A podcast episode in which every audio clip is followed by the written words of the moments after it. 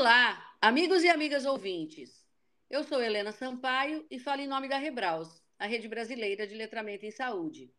Hoje, nós vamos conversar sobre a influência do letramento em saúde no manejo da dor crônica. E nossa convidada é a Paula Torresani Sales. Ela é fisioterapeuta, formada pela Faculdade Salesiana de Vitória, atua com reabilitação de pacientes de dor crônica no Centro de Especialidades do SUS e na atenção primária como parte do NASF-AB, que é o Núcleo Ampliado de Saúde da Família, do município de Anchieta, no Espírito Santo. Atualmente, ela é mestranda do Programa de Pós-Graduação em Saúde Coletiva da Universidade Federal do Espírito Santo, onde realiza pesquisa na área de educação em dor na saúde pública. E aí, Paula, tudo bem? Seja muito bem-vinda entre nós hoje. Oi, Helena, tudo bem, sim. Obrigada pela oportunidade de estar aqui eu que fui apresentada esse conceito de letramento em saúde recente no mestrado, e já estudei muito esses podcasts aqui da Rebraus, as aulas da professora Caterine. Estou feliz de estar aqui hoje compartilhando um pouquinho do meu conhecimento na área de dor crônica.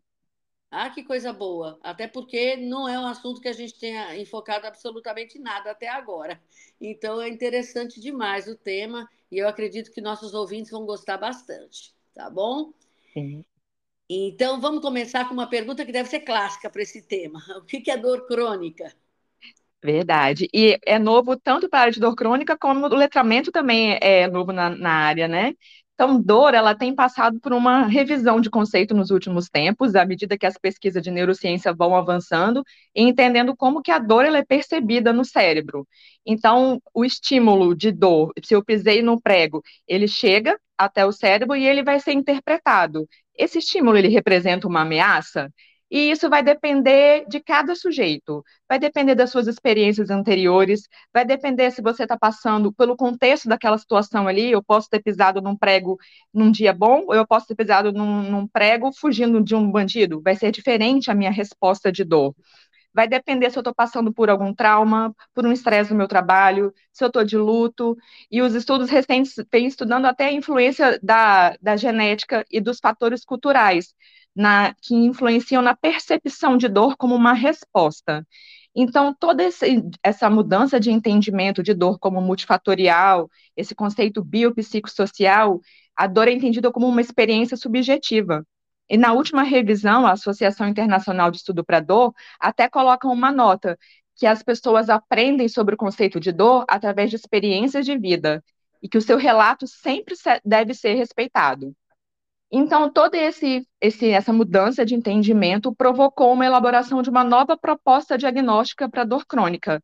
Então, uma força-tarefa da Associação Internacional se uniu com a, OMS e trouxe no CID-11 é, os conceitos de dor crônica. Então, tem o conceito temporal, que é aquela que persiste ou recorre por mais de três meses, mas que também está associado ao sofrimento emocional, à incapacidade funcional, alterações das, das relações sociais do indivíduo. E o que o CID-11 também trouxe de novo são as síndromes dolorosas primárias crônicas. A gente está acostumado com dor ser o sintoma de outra doença, mas nessas síndromes dolorosas primárias crônicas, a dor ela pode ser entendida como a própria doença em si, independente de outra condição subjacente identificada. E os diagnósticos mais comuns na nossa prática, né, que é fibromialgia, enxaqueca crônica, das dores viscerais, a síndrome do intestino irritável, a lombalgia específica. Então, esse é um novo contexto biopsicossocial de dor crônica que conversa muito com o conceito de letramento em saúde também biopsicossocial. Uhum. É, é uma visão bem ampliada do que se, se, conhecia. Bom, eu, pelo menos, não sou expert na área, né? não, não, não posso dizer para você que eu sabia de definições e tudo mais, mas é, a gente pensa sempre isso que você disse mesmo. É uma doença, é uma existe uma doença e essa doença leva a uma dor crônica. Então, necessariamente não é assim, não é, Paula? Isso, no CID-11 já traz a possibilidade das síndromes dolorosas primárias, e que a, do, a, dor já não é sintoma de outra condição, ela é a própria doença, assim, como na fibromialgia, por exemplo, né? É, que a fibromialgia é um, é um, é um exemplo, assim, bem clássico, né? Que o indivíduo não tem nada, mas ele tem a dor, né? Isso, você não consegue não achar a causa. É da... pode dizer que não tem nada, né, Paula? Isso, que você não consegue detectar a causa daquela dor em algum exame, né? Isso, isso. Você exatamente. não identifica. É, é, é interessante. É, é interessante que tenham reconhecido isso finalmente, né? Porque vai avançando o conhecimento e aí acaba também avançando a maneira de manejar, né? Isso. Você sabe que eu estava aqui me lembrando, é, tem um filme, tem alguns personagens com dor crônica, né, que a gente vê em filmes, né? Você pega aquele filme da Jennifer Aniston, que ela até foi indicada para o Oscar, o pessoal até disse que ela não conseguiu dar conta do recado, e outros acham que ela foi muito bem, mas tinha um, um, um filme chamado Cake, e ela tem uma dor crônica, né? Ela tem uma dor crônica como sequela.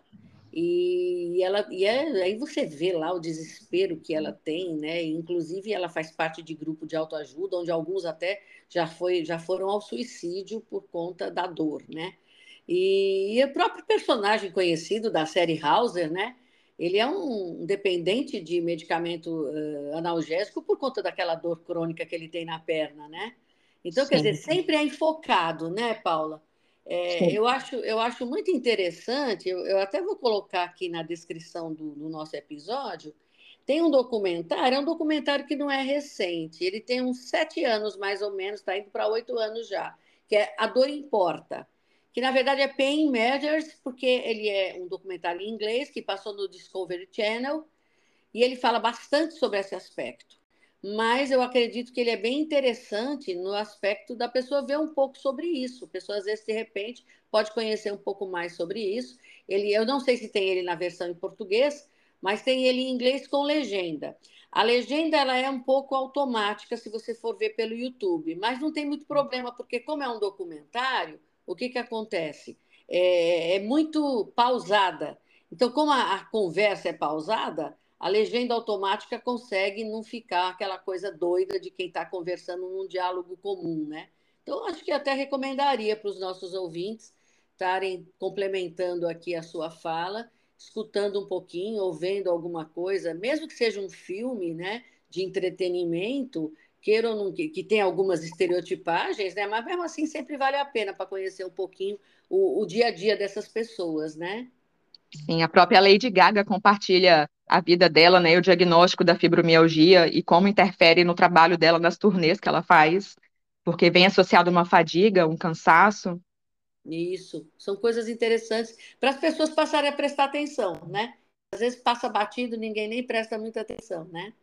Sim. É, e, e, e, Paula, e, e, assim, na sua opinião, qual é a importância de se estudar esse tema? Então, você citou aí alguns documentários, vem na nossa cabeça algumas pessoas famosas, porque é um, é um diagnóstico de prevalência elevada aqui no nosso país. No último estudo de revisão sistemática publicada na revista da Sociedade Brasileira de Dor, de 2021, a média da prevalência de dor crônica no país é de 45 da população, de adultos. Então, é uma prevalência elevada, é majoritária em mulheres, e existe uma tendência de aumento dessa prevalência pós-pandemia. Como sequela da Covid longa, a gente tem visto muitos casos de artralgias, de mialgias, de cefaleia, é, quadros pessoas que já tinham dor crônicas, que estavam estabilizadas, acabaram agudizando, acabaram piorando por algum motivo ficamos muito tempo em isolamento em casa, sem se movimentar, e isso acabou agudizando alguns quadros, principalmente idosos, né, tiveram maior prejuízo. E além disso, a pandemia também aumentou os casos de ansiedade, de depressão, de distúrbios do sono, que são fatores que não são, não são causadores de dor, mas eles modulam a dor. Pode piorar, pode agravar a intensidade dessa dor. Então, são esses pacientes que estão chegando cada dia mais nos nossos consultórios são casos cada vez mais complexos, mais multifatoriais e que exige de nós um olhar mais ampliado nesse cuidado também. E dor crônica, ela é muito incapacitante, né? Você tem aqui a Lady Gaga que afeta uma turnê mundial dela, a fibromialgia. Então, ela é causa de afastamento do trabalho, gasto dos pacientes com remédio, com medicação, vai no especialista, em outro especialista, é gasto para o próprio sistema de saúde, perda de qualidade de vida, perda de funcionalidade e o sofrimento, né? Muitos pacientes nem conhece o próprio diagnóstico, não entende o que está acontecendo e, e, por que, que essa dor não passa e isso tem cura, né? Passa por diversos médicos sem uma explicação. E é o que a gente fala, é uma dor que não se vê no exame de imagem, né? O exame de imagem não explica aquela dor toda. E aí a própria família julga, as pessoas no trabalho julgam, mas de onde sai tanta dor se você não tem uma lesão? Né? Então, a importância de entender sobre o assunto para você, para a gente poder ajudar o paciente melhor, cuidar dele de uma forma melhor e apoiar nesse, nesse trajeto dele de gerenciamento desse quadro. Ah, é, realmente, porque a gente vê é, muitas vezes as pessoas, quando elas não têm assim um, local para dizer onde é que está a dor, é, o pessoal fica achando que está fazendo charminho, né? Está fazendo corpo mole, né? O pessoal tem o preconceito, né, de achar que aquilo está sendo um exagero, né? Sim. E na verdade só quem sente é a pessoa mesmo, né? Sim, como diz a nota técnica, o relato do paciente tem que ser respeitado. É ele que sabe da dor dele. Isso, isso. Bom, e aí você me disse exatamente é, a, a, angústia das pessoas, né? Por que, que não melhora? Tem cura? E aí eu te pergunto, então, qual é o tratamento da dor crônica? Então, a palavra tratamento, ela está até muito associada na cabeça de todos nós com cura, né? Então, na, na, na dor crônica, a gente até usa mais a palavra o manejo da dor crônica. E o ideal é que esse manejo ele seja multidisciplinar. Se ele afeta o bio, o psicossocial, então o ideal é que esse manejo também abordasse todas essas formas de terapia. Né? Então, profissionais de saúde, junto com o paciente, vão trabalhar estratégias para otimizar a qualidade de vida, para otimizar a condição de saúde, apesar da dor. Nem sempre vai se buscar a cura, mas otimizar a saúde, otimizar a qualidade de vida. E isso passa por um programa de gerenciamento do autocuidado, que aí a gente vai abordar o estilo de vida, como é a alimentação, como é o sono, como, como são as relações na família, as relações no trabalho, toda a parte até de economia, se é possível investir naquele tratamento ou não, o que é possível fazer nesse momento. Então, um cuidado mais integrativo. E a Associação Internacional de Estudo para Dor, cada ano ela elege um tema para ser trabalhado, né, no ano global chama. E o desse ano de 2023, o tema é, a ser trabalhado é justamente o cuidado integrativo da dor. E a preocupação aí com um excesso de tratamento apenas medicamentoso, né, a crise de opioides. Então, abordar outras formas de tratamento, outras formas de terapia. E no ano passado, é, o tema do ano global de 2022 foi de traduzir os conhecimentos de dor para a prática clínica. E aí entra uma outra forma de abordagem, que é a educação em dor, que é o com que eu trabalho, né? E o SUS agora está revendo as diretrizes do protocolo clínico, diretriz de tratamento de dor crônica, passando também a recomendar a educação em dor como forma de intervenção. E eu acho isso importante também, o profissional de saúde começar a entender educação em dor, educação em saúde, como forma de intervenção.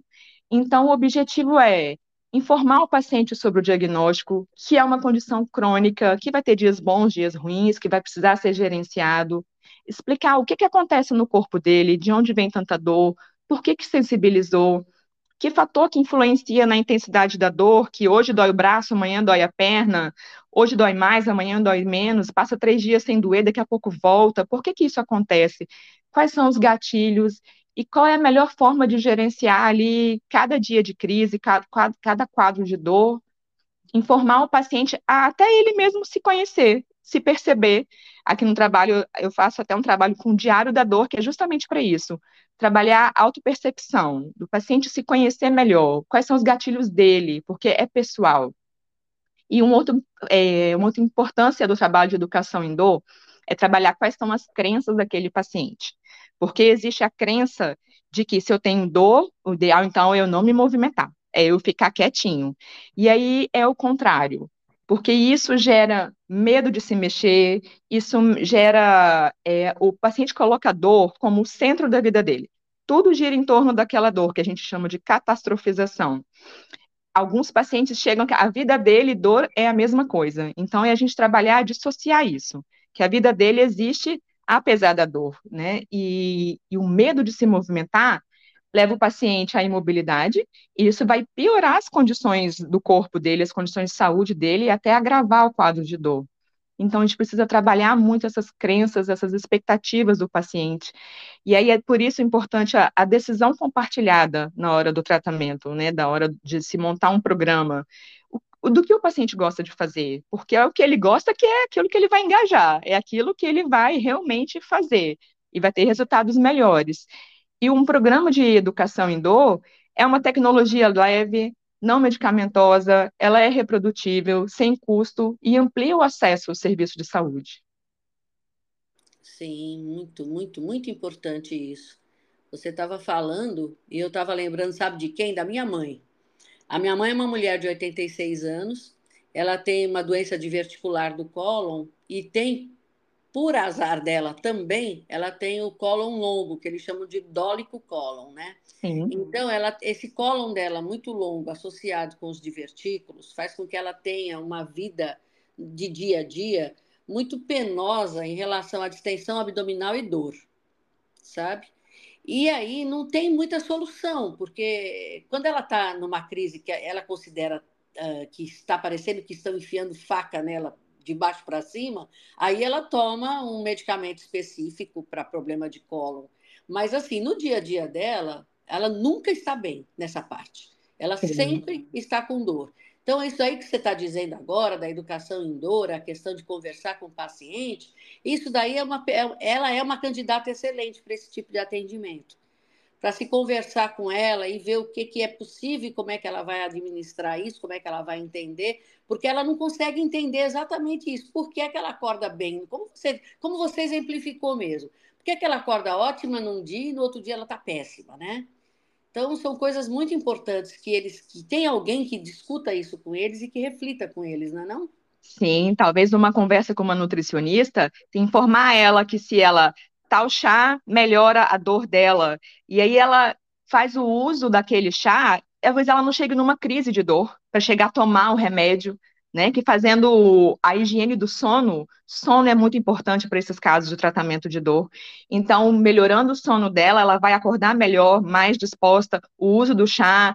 Qual é o melhor café da manhã? Qual é o almoço? Dá para mudar ali algo, algo na rotina dela para que ela não entre na crise e ela mantenha uma qualidade de vida melhor ao longo do tempo?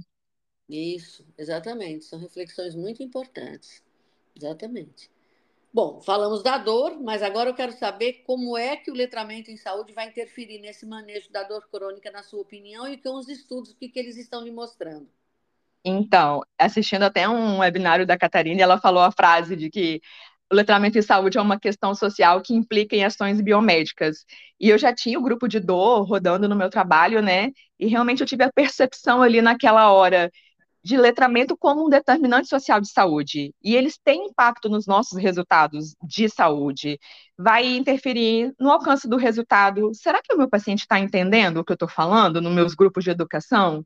Então, vai interferir no engajamento dele no tratamento, no uso do próprio serviço num, num fator muito importante que é a alta eficácia dele em realizar as atividades, apesar daquela condição crônica. Então, letramento como determinante social, ele é importante para no manejo de qualquer condição crônica, né? Mas no caso específico de dor crônica, aquele paciente ele tem acesso a essas informações, ele sabe até que existe esse diagnóstico de dor crônica, ele entende o que, que acontece no corpo dele, então, ele compreende a informação de medicação, ele toma no horário certo, ele usa a dose certa, ele consegue perceber nele os, os efeitos possíveis, efeitos adversos, ele sabe avaliar que num dia ruim, qual é a melhor estratégia que ele vai usar, ele sabe aplicar aquelas informações para gerenciar os sintomas, para gerenciar um, um quadro agudo, né? E principalmente se ele usa essa informação para tomar as decisões dele ali na mudança de comportamento que no fim é o que a gente gostaria, né? Mudanças de comportamento em saúde que vão trazer mais qualidade de vida. Isso para o paciente, para o profissional, assim, o que eu percebi em mim é a minha comunicação com o paciente.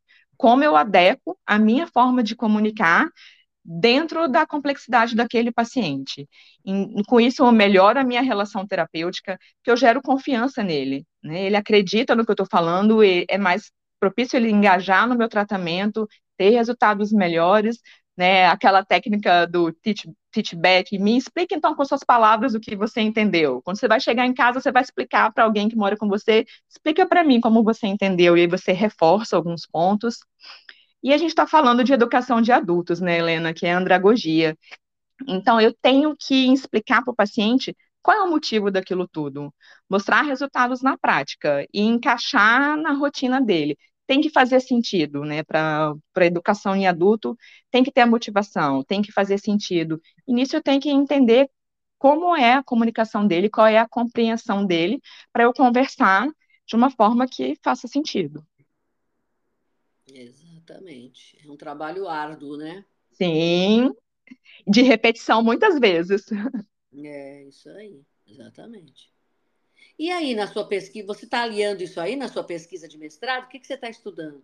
Sim, então, a minha pesquisa de mestrado é um ensaio clínico pragmático, que significa que ele acontece dentro da rotina de serviço, diferente de estudos que são conduzidos em laboratórios e dentro da universidade, onde é tudo controlado, é dentro da rotina do serviço. Então, é para avaliar a efetividade de um grupo interdisciplinar de educação em dor, da fisioterapia, psicologia, nutrição e educação física, que tem eficácia comprovada. Mas funciona dentro da prática clínica? É efetivo? Traz resultado mesmo? Então, a gente aborda os pacientes de dor crônica musculoesquelética, que são as lombalgias, cervicalgias, tendinite, que são encaminhados para fisioterapia, e a gente então faz com eles esse grupo de educação interdisciplinar.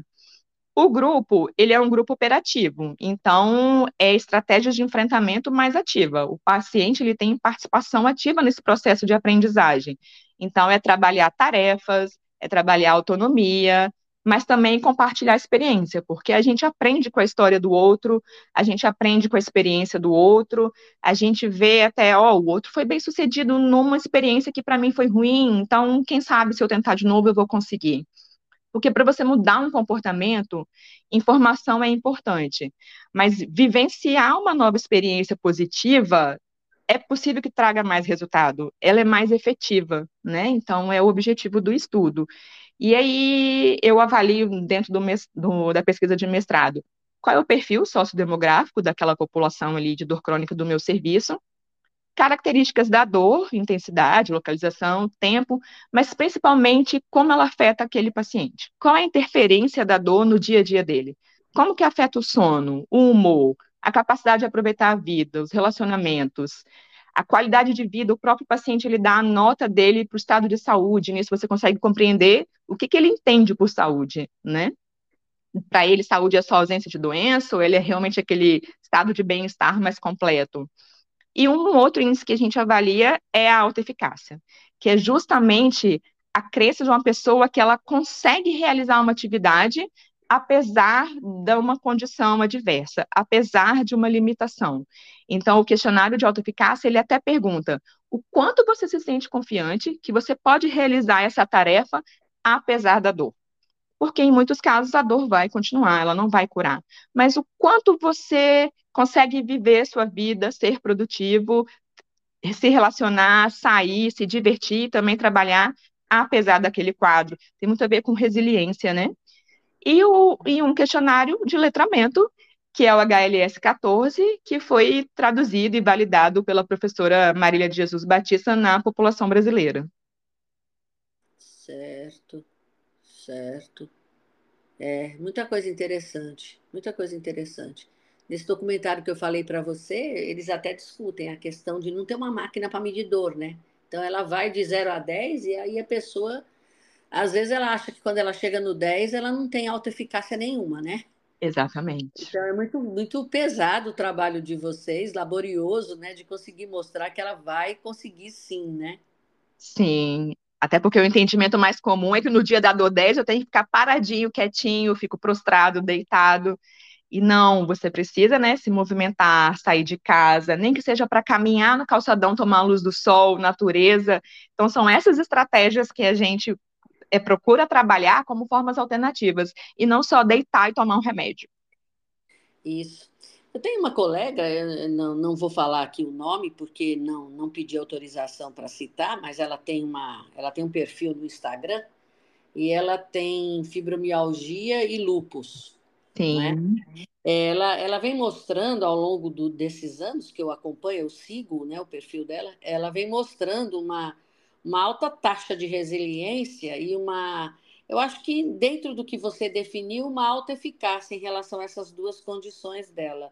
Sim. Porque ela vai mostrando tanto que ela está superando, tanto que ela está conseguindo fazer uma série de coisas, o tanto que a dor não está é, gerando obstáculos que comprometam a qualidade de vida dela e o que, que ela faz o dia que não está tão bom. Então, a, acaba sendo até educativo, né?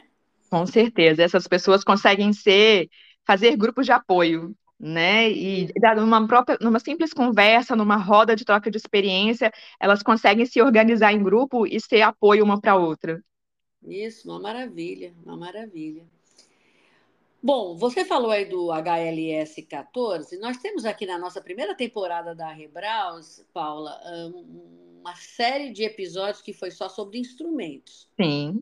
Lógico que toda hora está aparecendo mais, a gente não teve, nem teria a pretensão de cobrir todos, mas nós falamos de vários, né? Eu vou até colocar aqui no episódio também quais são os episódios nossos que falaram sobre instrumentos para as pessoas é, poderem até conhecer um pouquinho. Mas especificamente perguntando para você, por que, que você optou então pelo HLS 14?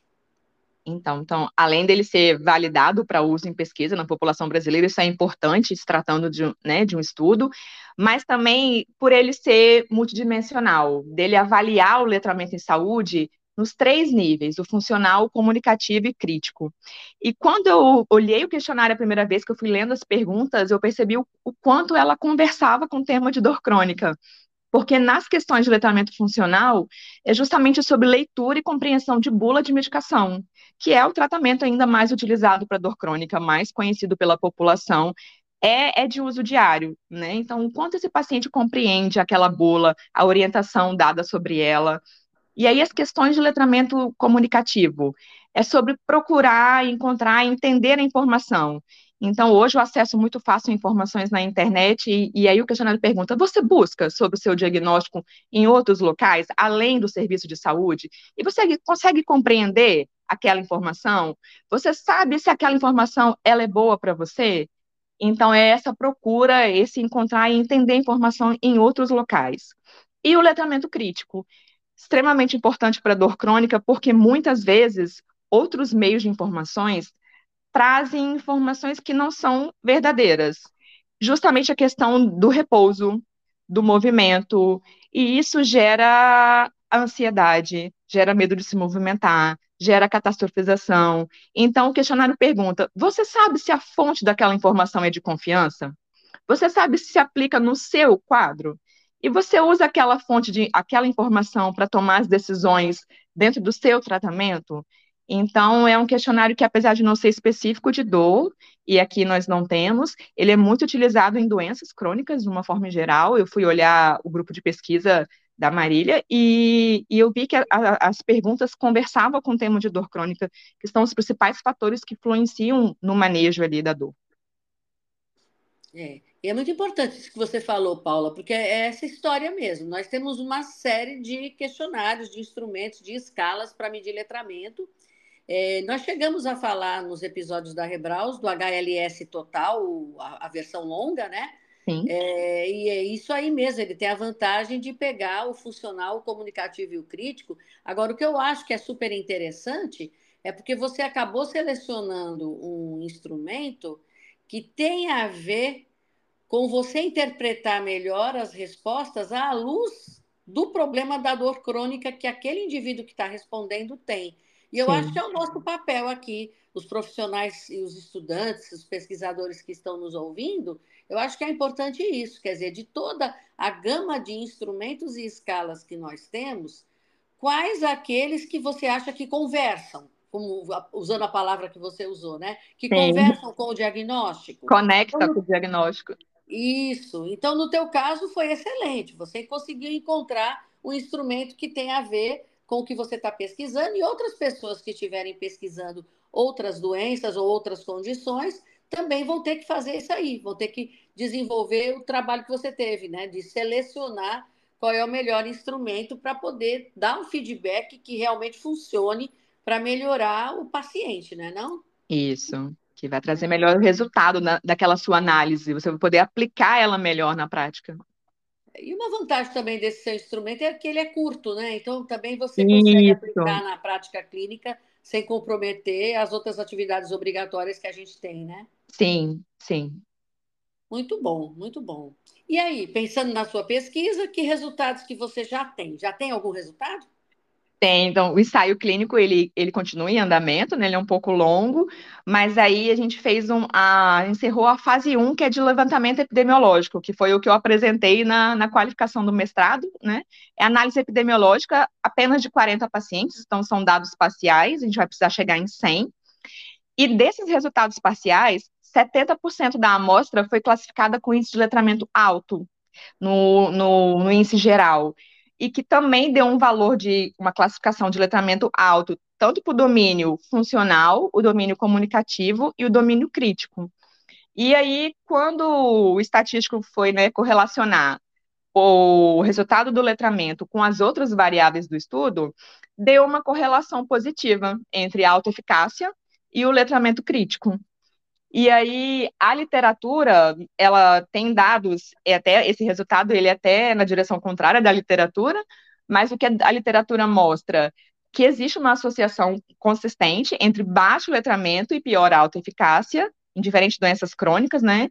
E baixo letramento com crenças mais negativas em doenças musculoesqueléticas.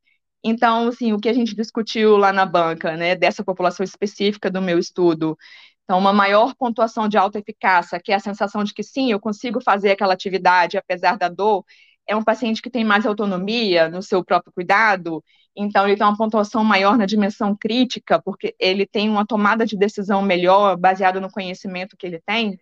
Então, é isso que a gente vai discutir agora com esse ensaio clínico, se esses resultados forem se confirmando. Ai, que coisa interessante, né, Paula? É muito interessante isso aí. Se bem que o alto, né? O alto é aquela velha história que a gente discute, né? Você tem às vezes 70% de letramento alto, ainda assim sobrou 30%. Sim. Que são pessoas que estão necessitando muito de uma intervenção, né? 30%, né? Então, Sim. se você quiser realmente ter uma equidade e uma abrangência, você acaba tendo que se preocupar mesmo, né? E essa correlação que você encontrou, é extremamente interessante e vai, e vai assim, corroborando aquilo que a gente pensa, né? Quando o indivíduo tem um nível crítico maior, quando ele avalia aquilo que ele está lendo, ouvindo ou, ou, ou acessando, é, ele acaba é, tomando decisões que acabam sendo boas para ele, né? Mas para isso tem que ter um trabalho educativo, onde a pessoa vá também apresentando coisas boas para ele criticar, né? Desenvolvendo, vai, vamos dizer assim, a criticidade dele, né? Sim, e uma outra reflexão um pouco mais instigante que é, se então ele tem uma boa percepção de saúde, ele acha que ele é capaz daquelas atividades, ele tem um bom entendimento, por que então estão com dor aguardando o serviço de fisioterapia? Porque talvez não estejam praticando, né? Uhum. Então, e aí o que me fez pensar também, talvez, será que o serviço não é letrado em saúde, né, Helena, que é um tema que até você trabalha, o serviço não está sabendo aproveitar esse autoletramento desse paciente, porque não é um serviço letrado em saúde, foi umas investigações que eu fiz na banca de mestrado. É bem legal. Pode ser que você, mais para frente, no final do ensaio, consiga descobrir exatamente uma falha no papel organizacional, né? Sim. É. Ou não, né? Vai depender muito, porque às vezes é aquela velha história. A gente sabe, mas não faz. Por que, que não faz, né? Isso, qual é, a, qual é a motivação ali? Qual é a virada de chave, né? Isso, exatamente, exatamente. E indo já para o nosso rumo final, Paula, é, qual a importância dessa avaliação do letramento na sua prática clínica? Então, é, os dados de letramento em saúde, de uma forma em geral, eles são com questionários de outros países que não condiz com nossa realidade social, então, a importância de entender os fatores locais nesse, nesse letramento, é, e é até o, o, que eu aprendi também com a professora Catarine, é você, você fazer esse levantamento não só para estigmatizar esse paciente, ah, ele tem um baixo letramento, um alto letramento, mas como que você transforma esse dado epidemiológico né, em informação útil? Então, ele possibilita, tem possibilitado, né, fazer um diagnóstico situacional para até mudar o fluxo do serviço. Aqui no meu serviço existe uma demanda reprimida muito grande de fisioterapia, a famosa fila de espera, né? Que aumentou bastante após a pandemia. Então, isso foi até o meu motivo de gatilho de fazer essa pesquisa. Será então que esses pacientes que têm um letramento maior, que conseguem compreender melhor, ele se beneficiaria de uma prática coletiva, de um grupo de educação, e aí ele consegue colocar em prática sozinho e ele vai ter chegar nos resultados mais rápidos e eu dou mais acesso de serviço a essa população. Então é um diagnóstico situacional que a gente está levantando aqui para futuramente mudar até o fluxo do serviço. E uma outra coisa muito importante que é a comunicação do profissional. Qual é a melhor forma de eu fazer educação em saúde com esses pacientes? É com psicoeducação? É palestrinha ou não? Ele já tem capacidade de um grupo mais ativo, mais operacional, de mais de aplicação prática. Então, é, é levantar dados você entender a sua população e agir em cima daquilo, organizando o serviço, um, uma de forma mais efetiva, né? Uhum. Exatamente, exatamente. É, muito bom, muito legal isso, Paula, muito legal. Tem mais alguma coisa que a gente não, que eu não perguntei que você gostaria de acrescentar? É, assim, eu acho que também, é, no fim das contas, o objetivo desse, da, do todo o serviço da educação em dor não é curado, é trabalhar a promoção de saúde, né? E aí, até na, na política nacional do SUS, é, é, trabalhar a promoção de saúde é a autonomia daquele sujeito, a singularidade dele, como ele organiza as escolhas dele, o modo de viver dele, que é uma palavrinha até que se usa muito, é o empoderamento, né? E o próprio letramento de saúde também é, é, foi visto assim como na nona Conferência Global de Promoção de Saúde, que a OMS colocou o letramento como um dos pilares de promoção de saúde. E ela coloca lá que é transformar as ações de promoção de saúde em estratégias que empoderam a comunidade e integram saúde em todas as políticas públicas. Então, é trabalhar realmente a autonomia desse sujeito, o empoderamento dele, o autocuidado. De, no, de promoção de saúde. E eu percebo, é, aplicando o questionário com os meus colegas de trabalho, eu percebo a dificuldade deles de entender que, apesar desse rótulo de dor crônica, ele é o nosso paciente do dia a dia comum, que está na nossa consulta diária. É o paciente do cardiologista, é o paciente que vai no gastro, você deu o exemplo da sua mãe de dor visceral, é o paciente que vai no ginecologia com ovário policístico, e que se você investigar, ele tem uma dor crônica, e que talvez esteja até afetando no seu resultado. Né? Então, é também tirar um pouquinho o rótulo e o objetivo é ampliar esse olhar, entender melhor quem é esse paciente que está sob os seus cuidados e como você pode melhorar a comunicação com ele e apoiar ele nesse, nesse programa que ele vai ter que fazer de autogerenciamento da condição crônica dele. Uhum, exato, exato. Olha, eu fico muito contente quando nossos convidados mostram essas vivências, sabe por quê, Paula? Eu vou comentar de novo, eu já comentei aqui no episódio passado, mas vou comentar de novo. É, uma das integrantes do grupo da Rebraus, ela, ela colocou que estava muito chocada porque um profissional que trabalhava com ela tinha dito que letramento em saúde é um modismo para designar comunicação, sabe? E cada vez que eu trabalho com letramento. E cada vez que eu escuto as experiências de vocês com letramento nos mais diferentes campos, e aqui eu posso dizer que eu, eu sou totalmente privilegiada aqui, porque eu tenho tido uma, uma experiência maravilhosa com a criação desses episódios, porque cada um de vocês que vem me traz uma coisa diferente que está fazendo, e isso mostra que o letramento em saúde está longe de ser um modismo, né? Ele é um campo do conhecimento científico, ele tem fundamentos próprios, e usando a palavra que você usou, ele favorece sim o empoderamento das pessoas dentro de um programa educativo. Então eu fico muito feliz e me sinto assim muito é, contemplada, privilegiada e satisfeita de ver tudo isso que vocês fazem, e você hoje em particular com dor crônica porque a gente vê a diferença que pode fazer você conhecer o letramento das pessoas e você desenvolver ações baseadas nisso, não é não, Paula? Sim, com certeza. A gente consegue promover mais qualidade de vida para aquela pessoa, a gente consegue conversar com ela de uma forma melhor, entender a vida dela, a rotina dela, a, a cultura dela, você consegue desenvolver, no meu caso, eu sou da saúde, uma relação terapêutica melhor, e isso traz mais resultados para todos. Exatamente, exatamente. Bom, eu acho que foi um período de conversa muito bom. Estou muito agradecida mesmo por você ter concordado estar conosco hoje, Paula, tá? E agradeço também a todos os nossos queridos e queridas ouvintes pela fidelidade em mais um episódio, né? E eu gostaria muito de continuar a insistir com os nossos ouvintes. Use o espaço do Spotify para perguntar, para compartilhar alguma experiência. No caso de hoje, letramento em saúde e dor crônica, né? Será que vocês mudaram a ideia do que vocês pensavam sobre dor crônica? Será que vocês vivenciam uma dor crônica? Eu acho que tem muita coisa que vocês podem contribuir também, vocês enquanto ouvintes, para enriquecer nossos conhecimentos e nossos episódios. Então, eu aguardo vocês todos novamente para o nosso próximo episódio. Muito obrigada, Paula. Tchau, tchau e até a próxima.